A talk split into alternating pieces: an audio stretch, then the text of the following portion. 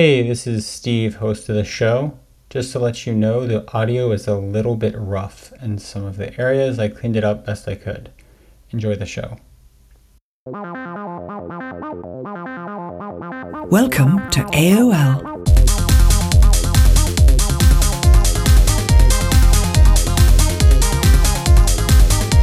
Welcome to AOL Underground.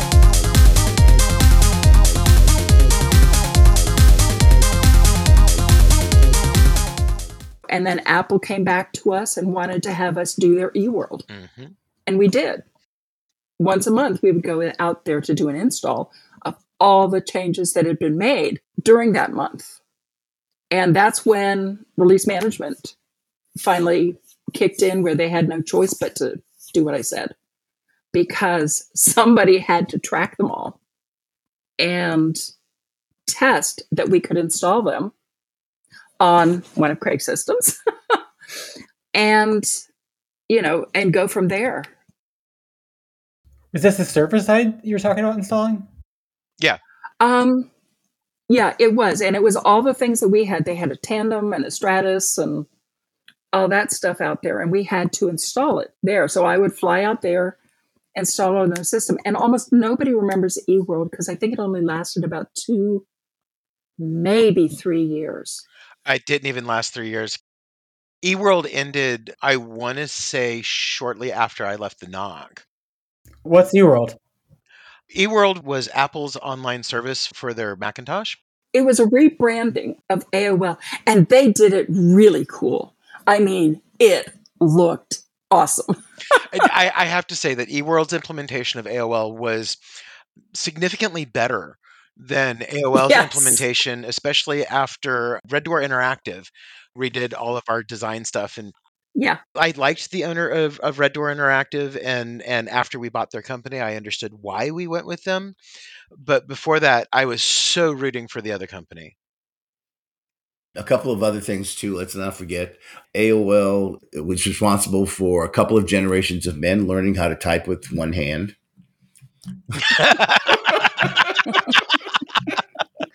these important skills. Thank God for office doors.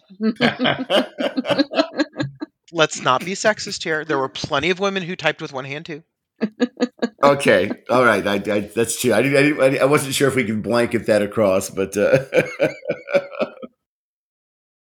Steve, you had a question there to ask, and I apologize. We're old friends getting together and reminiscing. What's TandyLink? Radio Shack had a computer and everything there went by Tandy as far as their computer line goes. And we created software that used their interface, which was not Windows, and created a service. It was, you know, like the F1 button was this, F1 2 button was that, but it, we called the button names up there. Did it have only that really small interface, the uh, little uh, four or five lines, or was it something different? No, it was a real, okay. you know, regular monitor with color. Mm-hmm but it was each one we customized and built the code for their operating system. Once we got PC Link, we could actually run it on the Commodore, which, believe it or not, were PCs. Mm. Commodore built PCs. Damn. but um, eventually, some of them died out, just like Commodore, because there was a level where maintaining it from a business perspective no longer made sense. I loved my Commodore 64. I, there was a blizzard in Washington D.C. whenever the Commodore 64 debuted, and uh, and my partner Michael and I drove through that blizzard to get to the convention center in Washington D.C. to buy two Commodore 64s because they were so anticipated by everybody he wrote for Commodore Run Magazine and, and a number of other magazines that were Commodore related. He wrote programs for them and got published probably every other uh, month in there. That's where I know the name from. Oh. Um, I joined, I bought Q-Link for my Commodore because I wanted to get into bulletin boards. Mm-hmm. Dollar baud. I wanted yeah. the free modem. and so I plugged this 300 baud modem in my computer oh. and I was like so psyched. I went to college at 300 baud. and then I upgraded to the 1200 and it was like You could always tell when a user just got their 1200 baud modem. 1200 baud, $1,200, about the same price. Yeah. But you could see them. It was like they were high. I had to program at 300 baud. There is no life at, at 300 baud. But at the time, it was good. How to go from bulletin boards to people using the America Online GUI and stuff? It did start off as Commodore. Commodore was the first interactive online system. And they had bulletin boards, they had software boards, they had chat, they had instant messages, um, they had an auditorium. But it wasn't branded as AOL back then. no, it was, called Q-Link. Just like it became PC Link and Apple Link, Mhm. and our version of Apple Link was called Apple Link Personal Edition. But they all had interfaces that looked like when the first Mac AOL came out, because that's when it turned into America Online, was when we hit the Macs. And we did the Mac and the Window releases at the same time under AOL. And that was even there, the difference between the different commuter, computers was the resolution, not the content of what they did. Even with the Commodore, we tried to port it, but we lost our games playing that we did online with Commodore um, for a long time when we went to the Apple and so forth. It was a long time before we brought games back. Casino, Ra- Rabbit Jack's Casino was the only thing that transitioned first, and even it ended up going away online because they became afraid of gambling laws because that was Mm. old enough ago that some states would allow online gambling and some would not and they would have come after america online to be reimbursed for all the taxes on it or Mm. Anyway so Oh, So the first online gambling was with America Online no it was with commodore with Commodore. Okay, and it went away with america online interesting. That's really really interesting. I mean, it's not. I understand revisionist history because people, all the textbooks about the history of the internet are written by people that are a lot younger than us who grew up in the 90s. And, you know, but that's when they were growing up. And it's different what they knew as truth may not actually be the whole truth, but it is the Mhm. truth as far as what they could compare with. So I'm not saying it was intentionally ignoring. I'm just saying that once it's grown up to look like this, you can't imagine it looking like this 10 years before that, or sometimes even five years Yeah. before that. So I don't hmm blame people for it. I just They may not have known about you know the the, the you know Right. the little we were kind of niched. You know, you had to have a modem and all this stuff to get well to no it. and- even after we you know- moved away from modems to TCP/IP, there's still a lot of that history that's missing. Well, don't Yeah. don't forget. I mean, AOL did start their own internet service provider as well. Exactly. um, and to, to to compete with with their compete with themselves because we were looking at churn and we wanted to capture new users and we had this great infrastructure so why not leverage it to offer people the ability to dial up or hop online Mhm. that way was really the advent of broadband that kind of started curtailing AOL. Though AOL had an opportunity, as I understand it, and Jan or Craig, maybe you can speak further to this because this is outside of, of anything that I would have experienced. We had an opportunity with Verizon, I think, to become the face of their broadband internet. I don't. I'm not aware of it. The thing that probably shot AOL itself in the foot was a technology grew. Um, and we tried to match them by moving to a web based client. And we lost some of the stuff we had when we had hard clients. But they also was the shift to channels they decided. I remember Steve talking about how we're going to model this now like a cable TV, and when they decided to merge with Time Warner, I I had a long talk with my financial advisor, and he didn't agree with me. And he came back nine months later and said, "I've been thinking about what you said, and you know what? I think you're right." so, Mhm. I wish I had talked to you about the AOL merger. yeah, yeah. The, Time Warner was the was the en- was the beginning of the end of any any possibility of making money as a um, with stock options at AOL. That was nobody anyone who got stock options after that um, did not did not make money off of it. Unfortunately, it was going to settle at 45 and not go anywhere. That's what I told him. yeah. Mhm. So, anyway, Well, one of the things about broadband was it, it really brought the internet to your computer. And AOL, for, for all of its locked in visuals, locked in tools that, you could use, and while, yes, they did uh, ultimately expand it so that you could use TCP/IP outside of the AOL client itself, moving to that browser based concept, I think was one of the worst mistakes that we ever made just simply because AOL was different. It separated itself from the chafe of the internet because you had companies who had their corporate channels on AOL, and you knew going onto AOL, onto those corporate channels, that you were getting the corporate information that you needed. Yeah. Whereas today, you do a Google search and you could wind up on Joe Blow's internet blog, has nothing to do with the company that you're looking for information on, and yet portends to be an absolute authority. AOL gave you a curated handholding that you could trust. Yeah. And even beyond that, I mean, Jan, you mentioned so many things were lost by moving to that that browser-based concept.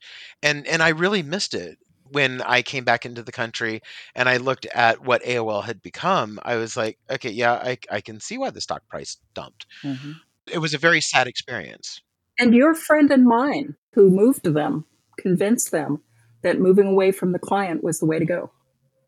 Vaporware friend. Wow. Are, are we not saying who it was? Do we not? Do we not want to say? Yep. That's a surprise. He's very well honored on the internet. One of the the humorous, well, sort of humorous things. Um, did you know that Craig Dykstra almost hired me to do Rain Man with him? that is cool. And yeah, I'd gone through, I had interviewed with him. It was it was directly out of my work on um, adjusting the dial-up system to get rid of who was it? Was Telenet that went over to SprintNet. Mhm. And so I took over responsibility for populating the phone numbers that people could select and updating the naming of them from what used to be Telenet to SprintNet. Um, and we used BT Tymnet, and then we added in um, used to be ARPANET. I'm drawing a blank on who it is. Your unit? It might be a unit. Anyways, so from that, he'd actually seen, okay, well, you've taught yourself some programming. You seem to be pretty good. You're good at problem solving, blah, blah, blah, blah. Come talk to me about working on Rain Man with me because this is a new product at the time. And it's going to be, it's going to revolutionize AOL publishing. And it did. There were a bunch of hair pulling times where Rain Man would just stop. But that's beside the point and out of the story. So I went and I talked to Matt Korn about it, and Matt said, No, you're not leaving operations. I'm not going to let you go. And I was young and bullheaded and um, probably a little stupid. And I went to HR. And the VP of HR sat down with Matt and sat down with Craig and came back to me and said, If you want the job, the job's yours. So I'm sitting there thinking, okay, do I leave where I am now when I got a call from Matt Korn, who said, Yes, I understand that I can't stop you from moving if you really, really want to. However, I really think that you should stay in operations. And I did. And it was an incredible run. Though every now and then I wonder about whether I should have gone the Rain Man route because it would have given me a completely different set of skills today. Rainman, for those who don't know, was the primary publishing platform for AOL. Any kind of user consumable content put out by any of our media partners had to be published through Rainman once it was released. So, how was the, how's the content sent to Rainman? Was it through like through email, Atoms, and FDO code, or Actually, Rain Man was what received the content from the partners. They had an interface that would allow them to submit stuff. like like a GUI or something? They would like like a, like a desktop program, or They had a format they had to use to send it in. and was it text based format, or it was like a GUI editor? That uh, how did it work? They were originally text files, weren't they, Brian? Um, they were text file. uh, They were essentially markdown text files with links to imagery that would be pulled in. So if you if you think about an HTML page today, it was essentially a markup language that was developed by AOL that the content creators would use to create the content displays that would then be submitted. Rainman would process them, disperse it wherever it needed to, load the imagery wherever it needed to, and then when you went to say Microsoft's forum area and you clicked on any one of their articles, it would actually hit Rainman and Rainman would then deliver the content to you. Using FDO. Just as a quick side point of that, he mentioned the extended markup language. That was before they had XML for the web. Interesting. Was there something called like Visual Publisher Rainman as well? If there was, that's after my time. Ditto. Yeah. Don't know it. We did XML before there was XML.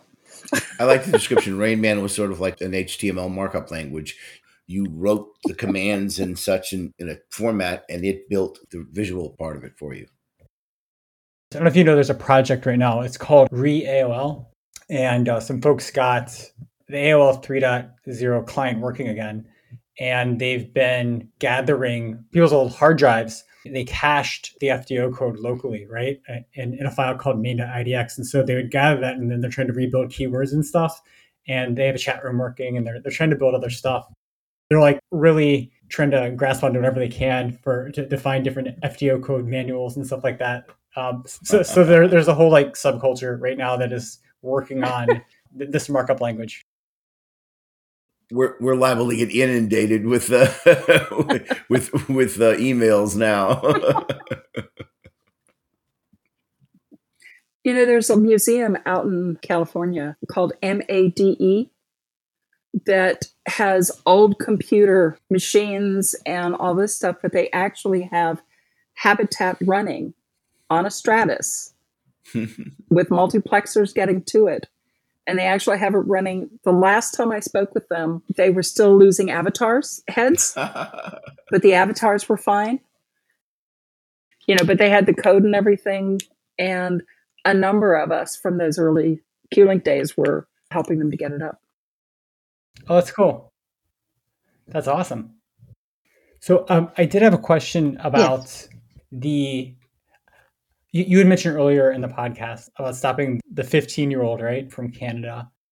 And then, Aircy, you, you also mentioned fighting some of the warez on the FTP servers. And I know that there was also a big culture of people creating uh, punters with like AOL and stuff. And there's, it, it's kind of funny because there's a lot of people from that era, like teenagers, that grew up creating programs to manipulate AOL, but now they have careers and they attribute it to when they were hacking on AOL, right?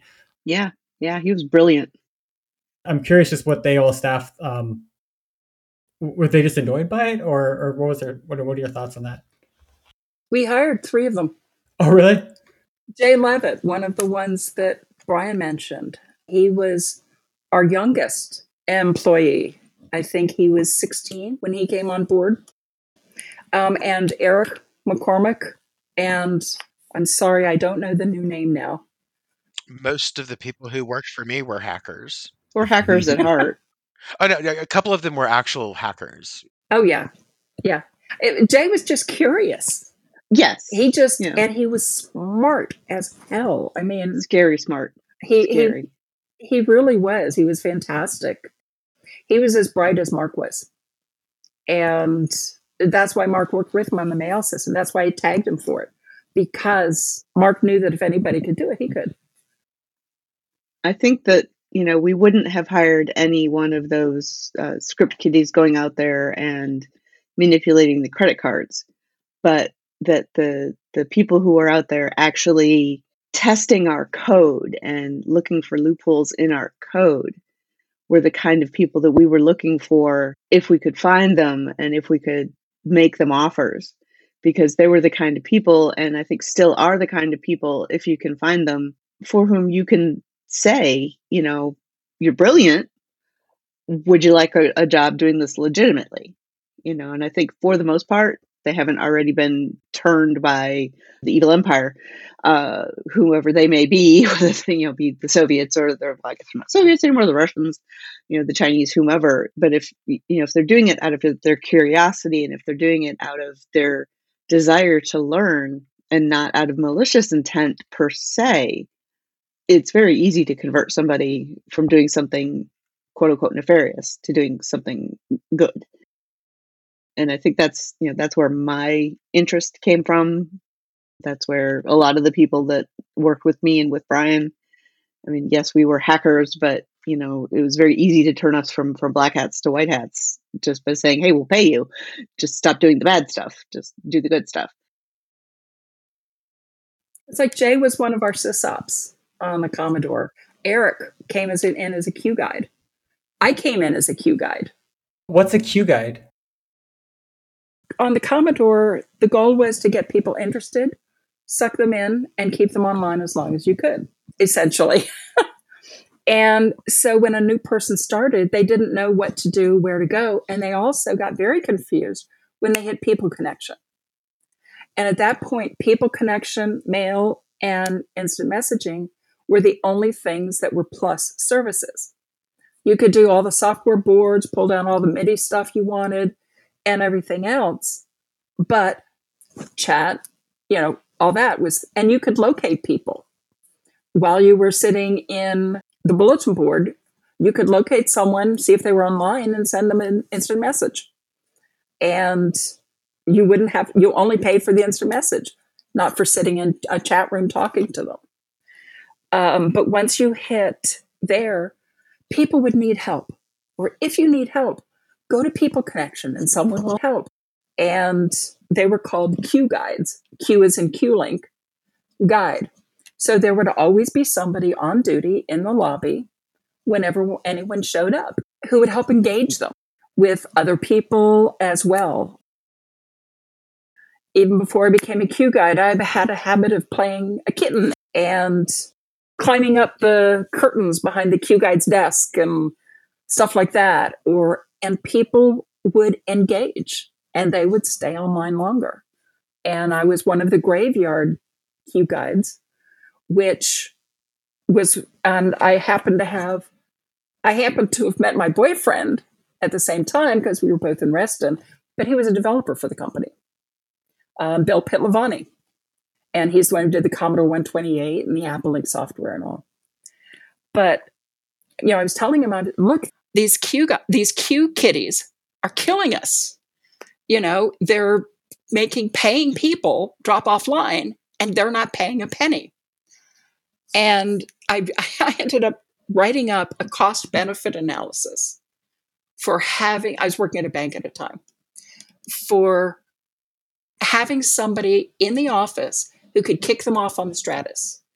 You know, because I'd be over at Bill's, they were going crazy, and he'd kick them off using his Stratus tools. And I'm like, look, all you need is to pay one person to be here for these hours, and you are going to save money. And I gave them numbers and stuff like that. And sure enough, they offered me the, you know, the position to do so and give me a manager as well. They doubled my pay to come from the bank I was working at. I worked in the commercial loans group and he was like, you know, well, you know, it's a startup company. It may or may not work, you know, but you've got all this other stuff going on. You know, I think you should do it. And we ran a Dun and Bradstreet on them and everything else. And it was like, it might work, it might not work. And he said, look, go. A year from now, if they don't make it, You can come back here. We're not going to pay you the same amount of money, but you can come back here. A year and a half later, First American went insolvent, and Quantum was still around and doing well. So I, I grabbed the right ship. Wow. It's it's really funny because I kind of fell into my position. I actually was working at Sprint in their network area, actually troubleshooting the dial up phone lines that AOL used. And because that was my primary position, I talked with one of the computer operators who was there all the time. I worked overnights at Sprint, and all the guys there were ex military, very, very, you know, manly men. Um, and everything was great. They were about to make me a job offer to move from being a contractor um, into, or moving from a temp position into a permanent position. And it was the night after Pride. It was my first Pride as an out gay man. And um, I came in the next that that night with a couple of pride badges on my fanny pack that I'd forgotten to take off before I came in. What's pride? Um, Gay pride. gay and lesbian pride, gay pride. Um, Oh no, but you said you said it was your first pride. What does that mean? that that means it was the first gay pride that I went to at, at, as an out gay man.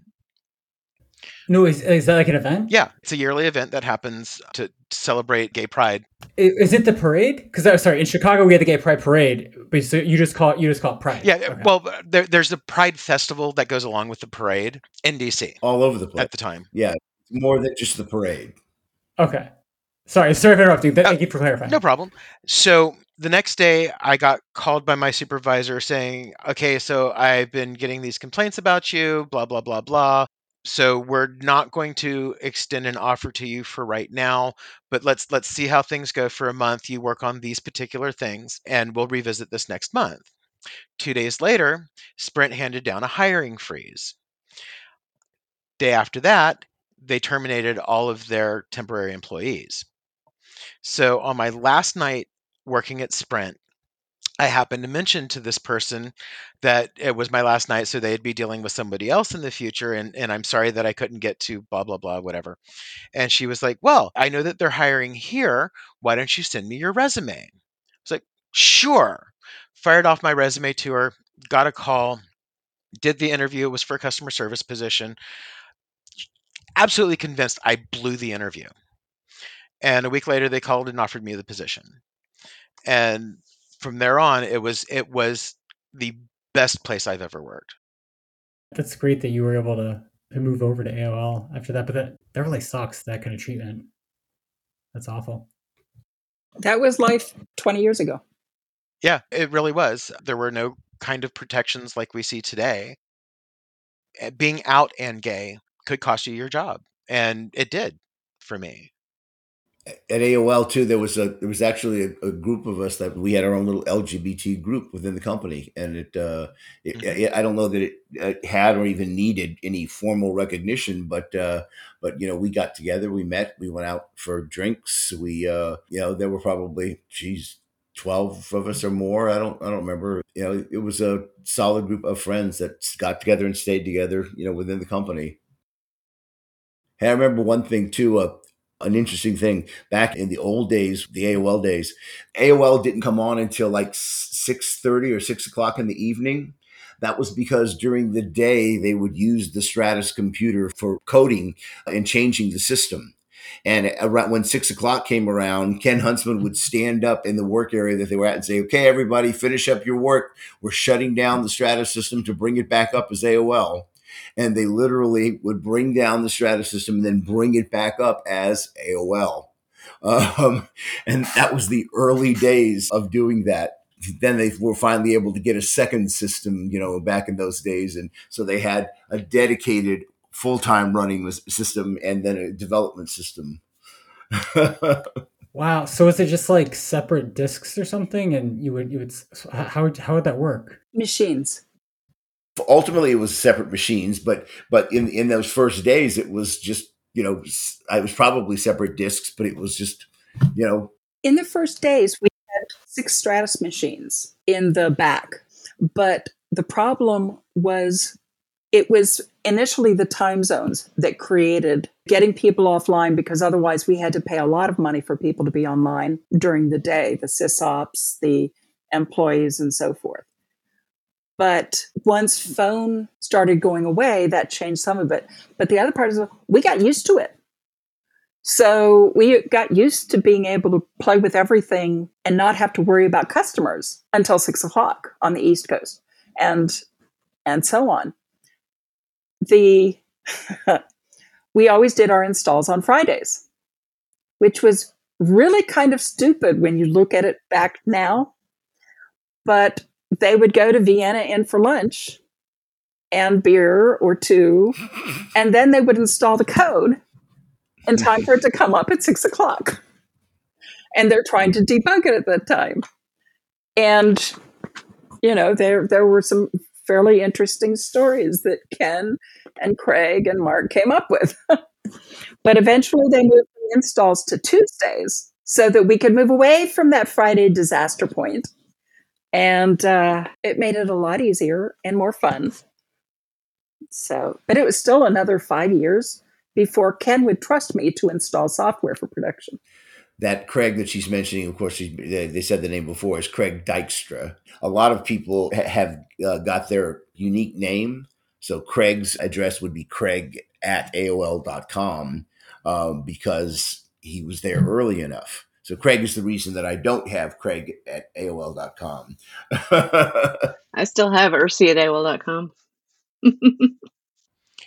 so at what point was it that we because i remember it was a really big deal the first time it happened that aol was going to release its user the, the, its deleted usernames um, so that so that new people mm. could could get the names it was uh, just a huge deal and one of the things now I, I don't remember if this is just purely a story or if it's actually true but our, our name pool actually covered all of the services that we used because it was a unified login system. Yes. So the name that you created on QLink could not be recreated on AOL. It was one of the smart things we did. yep.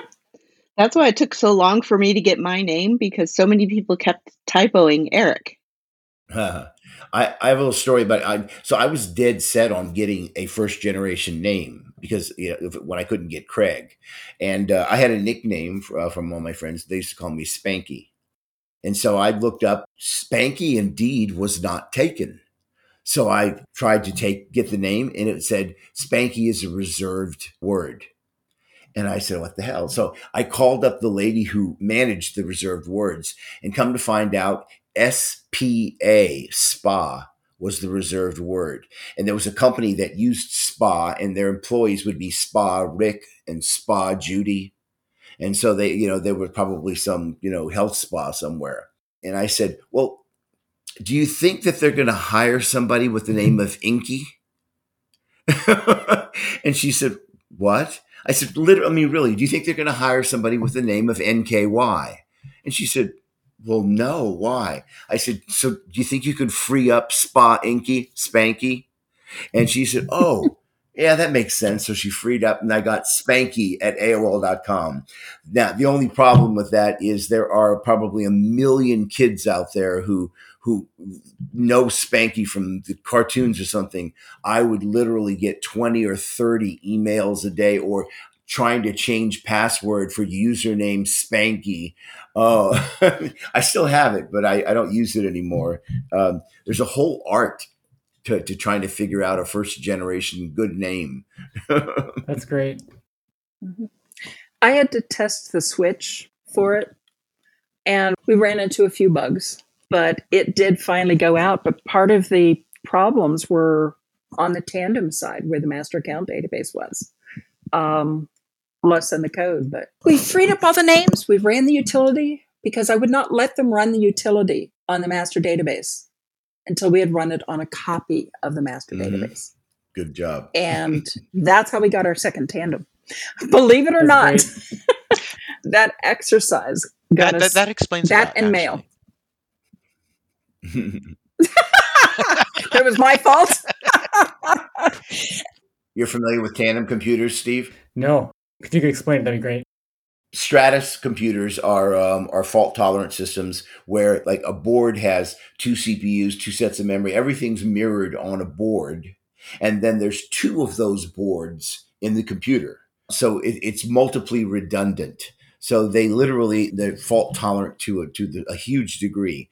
And when anytime a, a calculation comes in, each board does the calculation and then they compare themselves together to see whether you know. And if it fails on one of the boards, it knows which board to take out of service. And that board that's out of service can actually calls home to, to Stratus and orders its replacement Wow. so th- it's incredibly smart, and Stratus is, uh, is is is used in banks and all sorts of places when your when your system just cannot go down. That's really Um, cool. So, so that's that's Stratus was that. Tandem was also a fault tolerant system, but it was not quite as well done as the way that um, that Stratus was. Stratus, when you wrote code for it, you did not have to think about the fact that it was fault tolerant. You just wrote your code. In Tandem, in order to take full advantage of the fault tolerance, you, your coding had to be knowledgeable that you were on a fault tolerant system in order to, to do, take advantage of it. Tandem's a great system, though, uh, and, and we use that usually for uh, accounting stuff, if I remember right. Jan? That's where the master account database is. I, I'm assuming it still is there. I don't think there are equivalents from a database protection perspective that match Tandem, Mhm. and it's still out there. It's not something you could put on a Solaris box, no matter how much you wanted to make it redundant or not.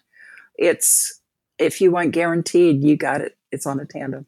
Well, Tandem was designed to do massive, massive, massive multi-processing, and and that was that was what we needed for our for our accounting system to, for people logging in. Um, I remember before we got the Tandem system, we had gotten to I want to say it was either 2,500 or 3,000 people online simultaneously and we were we were hitting the upper edges of what our Stratus systems could do for the master login system.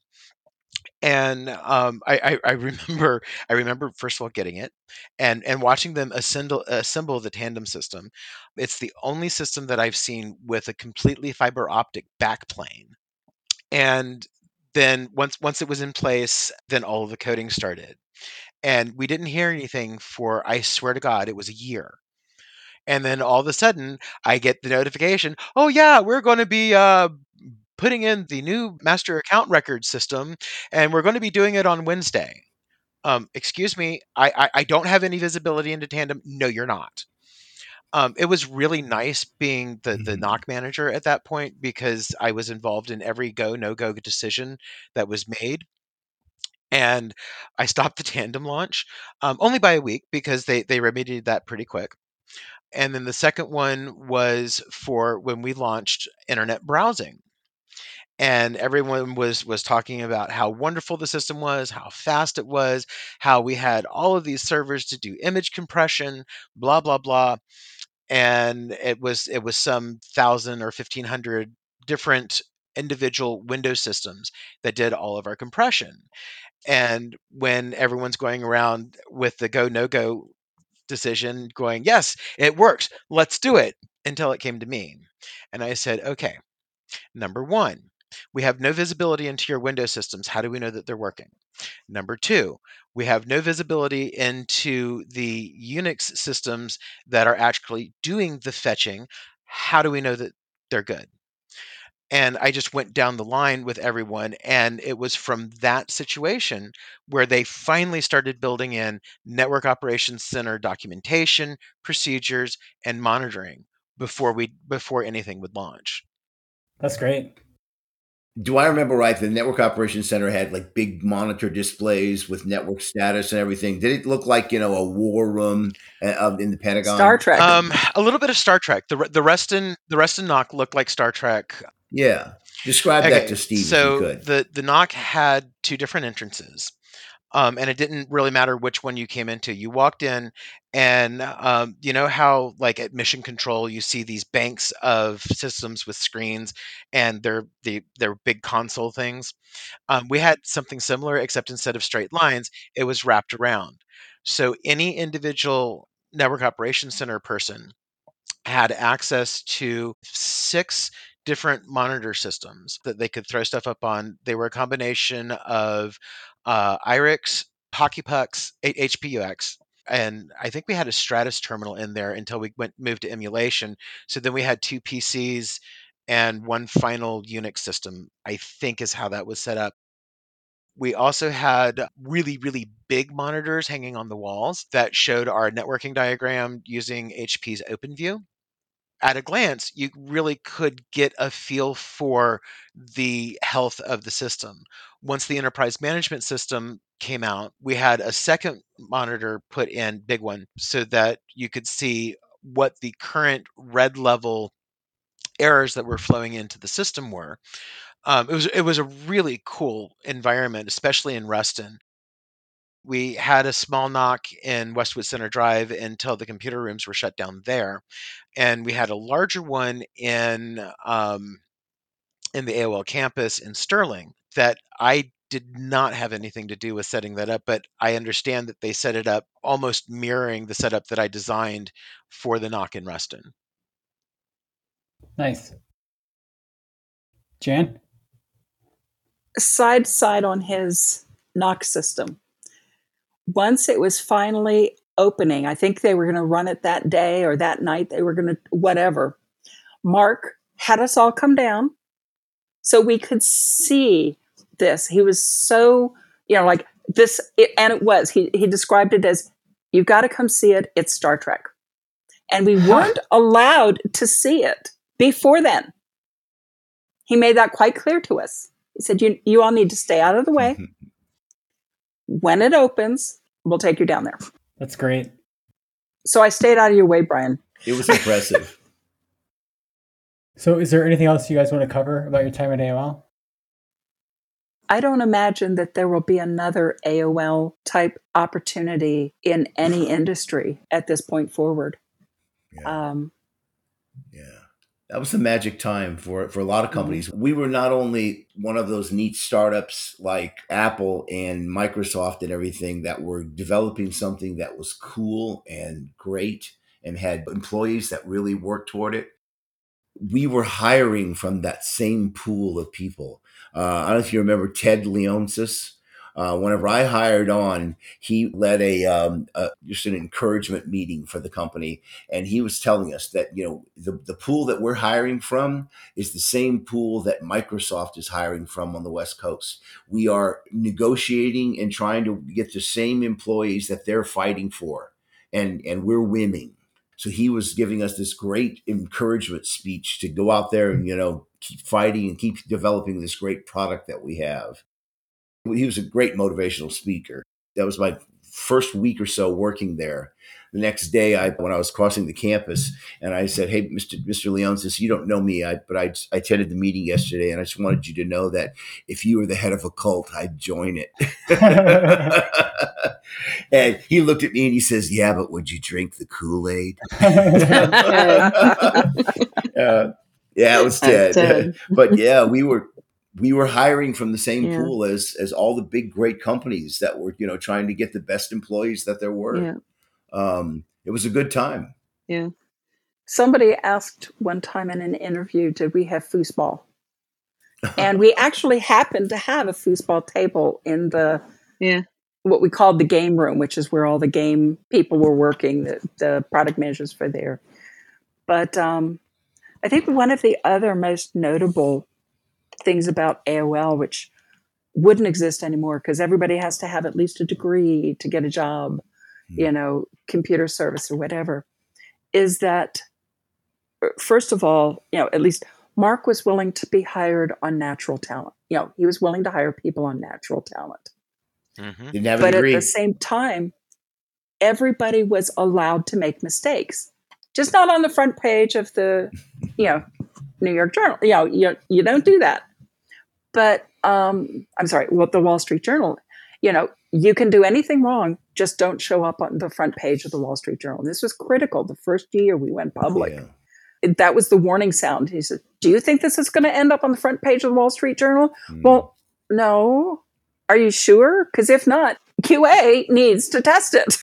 So we would wind back there. But I mean, you always had the opportunity to make a mistake, and you always had somebody who would come help you teach that mistake. And that leisure of the company, I'd say ended around 96, you know. 95, I've run into people who worked for AOL, you know, like 96 and on, and they described a working culture that we never encountered. You know, you'd walk by an old timer in the hallway and you said, Hey, is it still fun? And the first time you got a lukewarm answer, you knew they were going to be gone in six months. Mm-hmm. And that's why I left when I did. Development support, we pulled in all the various groups that I'd been working with, or they went under QA. And the VP was awesome. He was great. But there wasn't anything left for me to do. There wasn't anything new. There wasn't anything that needed to be managed. Everybody else and I don't quite mean this way it says, but I'd set up every group. They knew what they were doing. They didn't need me anymore. I didn't have anything new to do except sit there in meetings and listen to people say, Oh, we can do that. Well, we did that once. And you got to watch out for this, this. And, and it's like, Oh, those are old timers. They don't know what they're talking about. And that changed. That's when the point where it was like, I'm tired of sitting here watching them make the same mistakes. And, you know, it just, and that's when I left.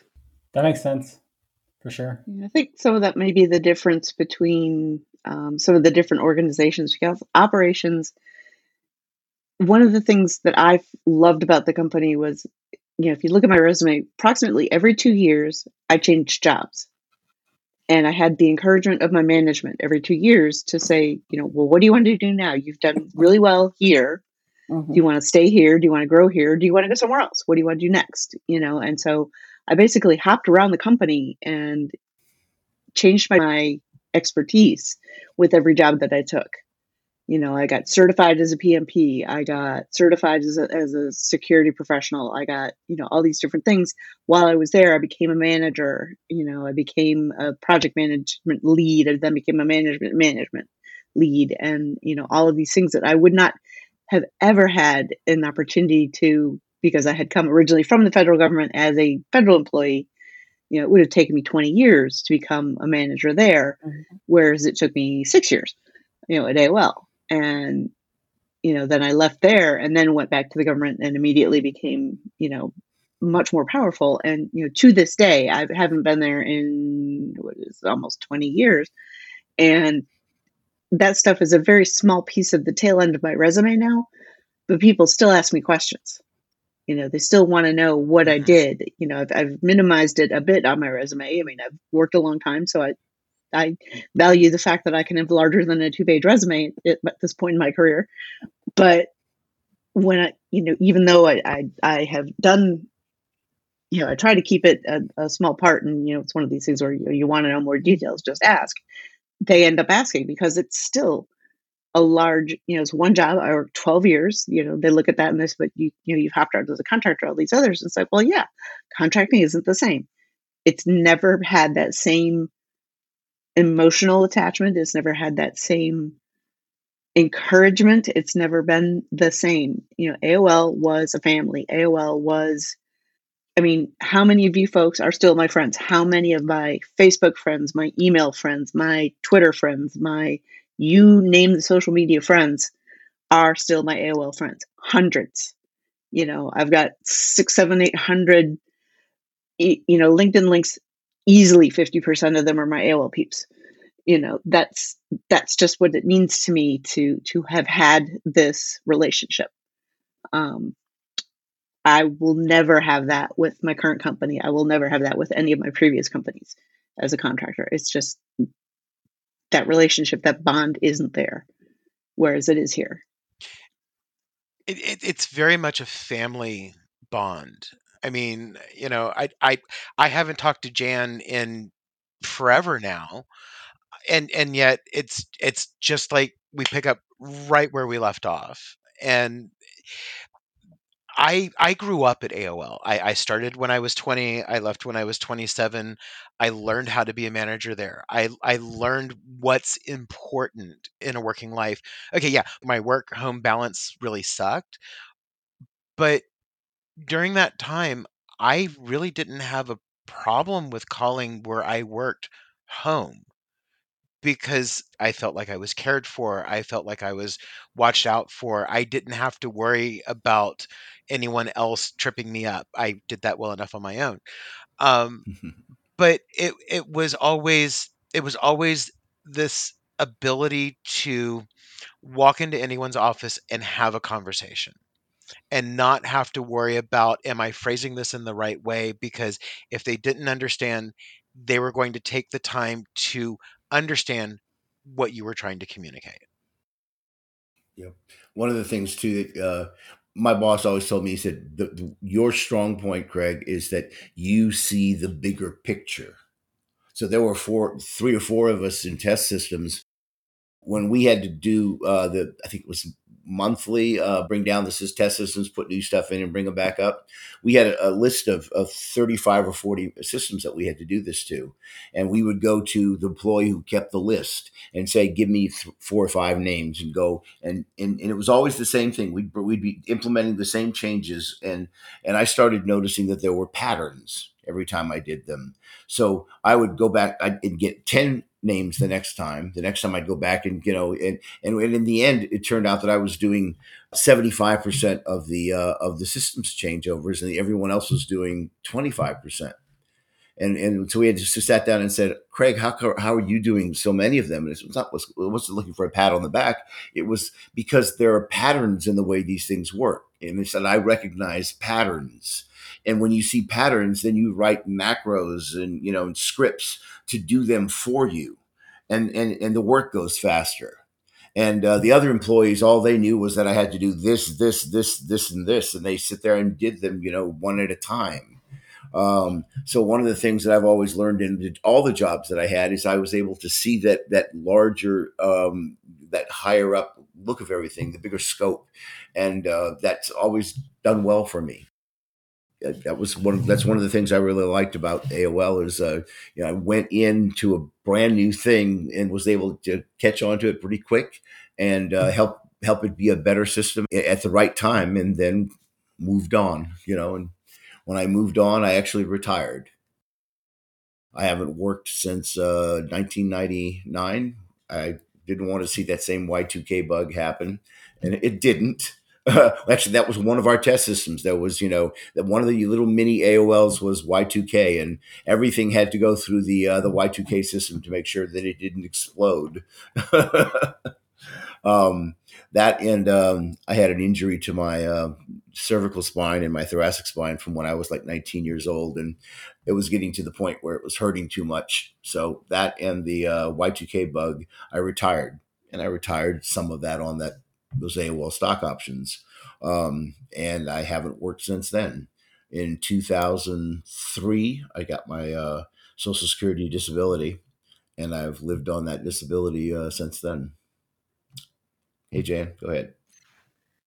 Um, and actually, uh, Craig was involved in this. At one point, they were saying we were working, we were looking at continuity of service, and you know, there was a lot of stuff going on about, you know, what if something happened here? So they split the data center uh, so that, you know, they would be in two separate locations and all that stuff.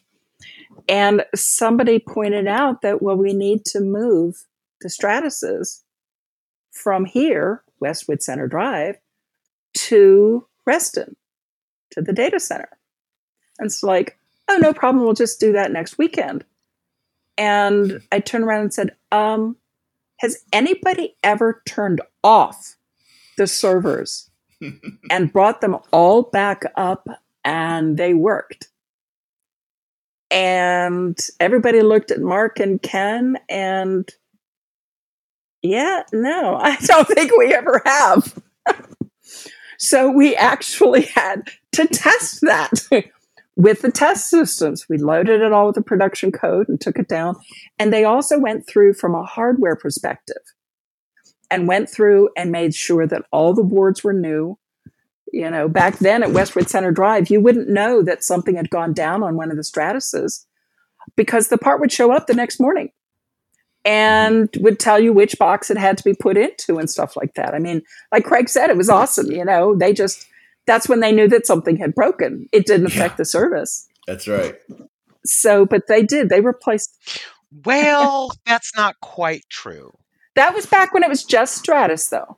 Yeah. Now, if the you, software you, crashed it, you could say a power failure, but no, you had redundant power, you know, backups and everything. So you literally was the system may never have gone down. um, actually, we, we we did have a catastrophic failure on on a Stratus system once. Mm-hmm. Um, it took down half of the system.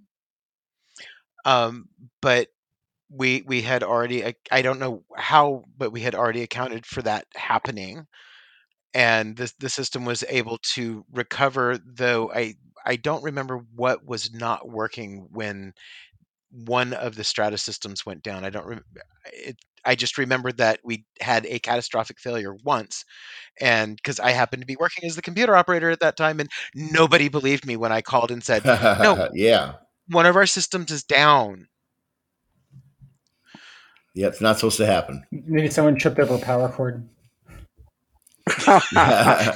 no, that's a different IBM story. we actually had someone who almost pressed the big red button.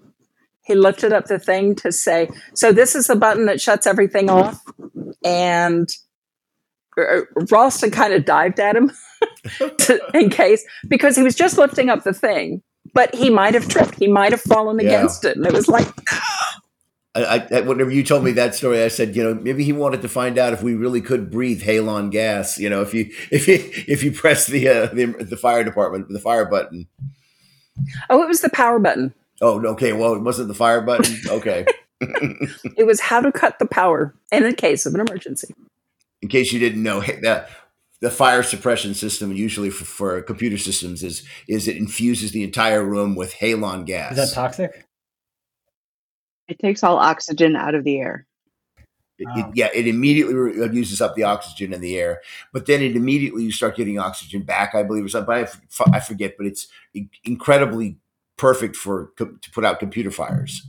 But I don't think it lasts long enough that it actually can hurt a human or something because it's I believe that changed only as a function of liability and probably only about 15 years ago. ah. yeah, definitely used to be a standard in computer rooms. That's pretty interesting. I think I heard something like in Japan, they had like the servers on like uh, a bunch of marbles. So if there was like an earthquake, the, the room wouldn't be destroyed and the servers would just kind of roll around. it makes sense, actually we the company that I worked for before, uh, we had a terrible problem with with flooding underneath the floor and everything, and, and and so it was like a couple of days of just intense, incredible work to clean all of this. And my boss at that time said to me one of the most inspiring words that I've ever had in all of my work.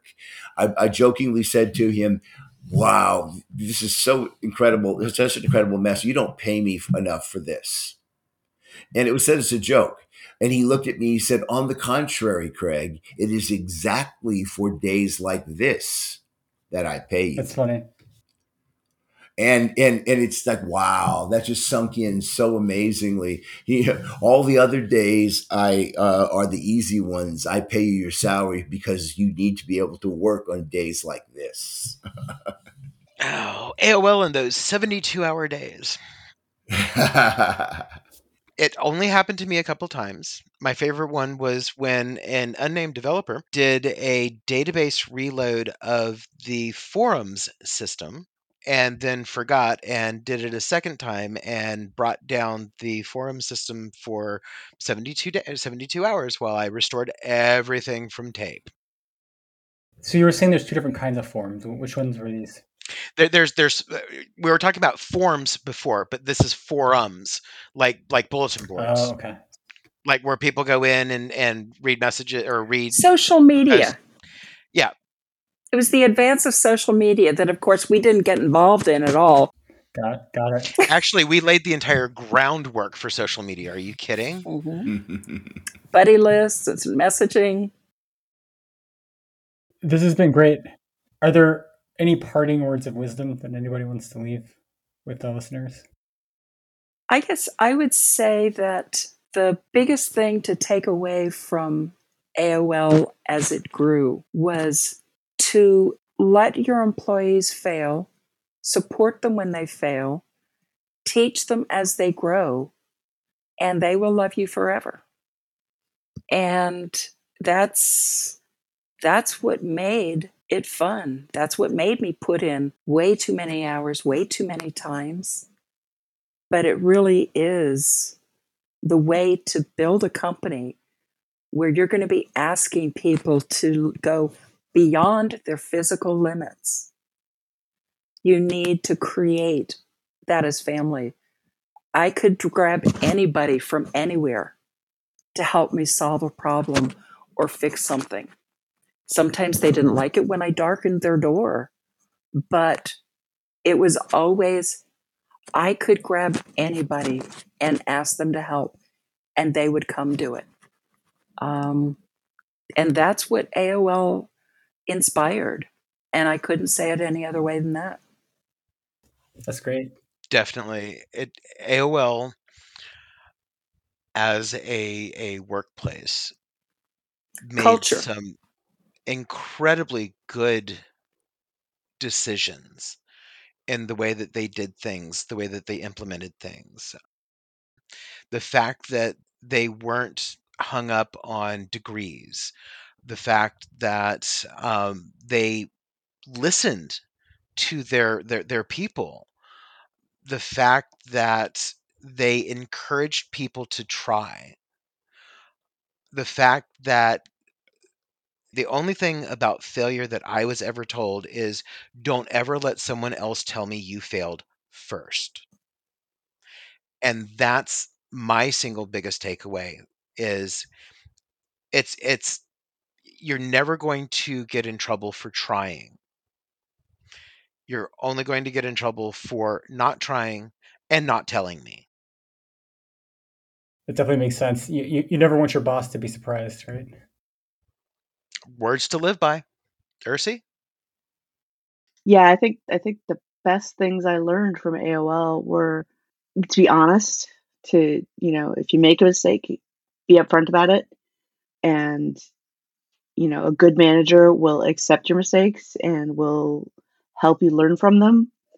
All of my managers at AOL have been the most forgiving and the most willing to guide um, it's a last minute anecdote, but my first week at AOL, um, you know, I walked in my office. My boss George said, "Here's your computer," and it was still in a box. And I never installed Unix, and so I had to install IRIX, the, the SGI operating system. And that same week, they had delivered fifty thousand dollars worth of RAM to my office on like a Monday, and by Friday, the box was missing. It had been stolen by the cleaning crew. But the moment I reported it oh, as missing, I was I was fine. Nothing was wrong. They they weren't sure if it was stolen or thrown away because you know at the time none of the cleaning crew spoke English and cardboard boxes were being thrown out every single day because we were still building the office building out. So there really wasn't any you know, and you know I wasn't held liable for it. Um, had I not said anything, I probably might have been, but you know it was it was the kind of place i mean here i am 27 kind of going oh my god you know learning to to trust and to be trusted was was just wonderful. And i've taken that with me everywhere i've been. I've um, i think one of my most rewarding experiences was i went to a government job and one of my former aol employees found out I was hiring and he interviewed with me and he followed me. And he worked for me a second time. And when I left that job, uh, he left about six months later and he said, if you find yourself hiring again, let me know. um, he wanted to keep working for me. And I'm like, that was, that is a humongous compliment, you know, to think that AOL taught me to manage in such a way that, that I would have a loyal employee, you know, that that's, you know, that just makes me feel all gushy inside. that's great. So but it's you know they they instill they really do instill that, that sense of family and that sense of, of responsibility to yourself and to you the the people you work with and you work for. You make uh, good friends too along the way. And whenever we find a, a good company like aol you bring along those people. By the time I was working at AOL, soon after that, my boss was someone who had uh, had worked with me several companies before, but my boss, my coworker, another coworker, uh, there there were five or six of us that all came into the AOL family because we looked out for each other between companies and jobs. Whenever you know you found a great company like AOL that was great to work for, you brought over those friends that were good employees that, that had the same work ethic as you, and you brought them into the family. And my closing uh, thought was this is sort of outward to everyone who ever was an AOL member or thought about it. It's about all of those CD-ROM discs. We're sorry about those, but not too much because, yeah, yeah. Sorry about all those CD-ROMs we sent you. Don't forget the floppies. There's a lot of floppies. Oh, the floppies yeah, I, before I that. the three and a half discs kept me, you know, from having to buy discs floppy disks forever. Craig, do you know how many unburned CD-ROMs I ran across? No. About 200,000. Wow. Just in Dulles area. I saw an art installation that uh, somebody had made like skating ramps with uh, with with uh, covered everything with the CD-ROMs. It was nice. it was beautiful because it all reflects oh, the light. Um, yeah. But it was a whole art installation that used uh, old CD-ROMs from the AOL days. yep. Everybody knew about us because of the CD-ROMs we sent out. and a lot of them yeah. used them. The ones that got thrown away were the people who already yeah. had it. I got, don't need another one. multiple one. ones a week almost. Steve, thank you for inviting uh-huh. us. Uh, get a little get a little bit of an idea of what the employee side was. Yeah, definitely. I, I appreciate everyone coming on.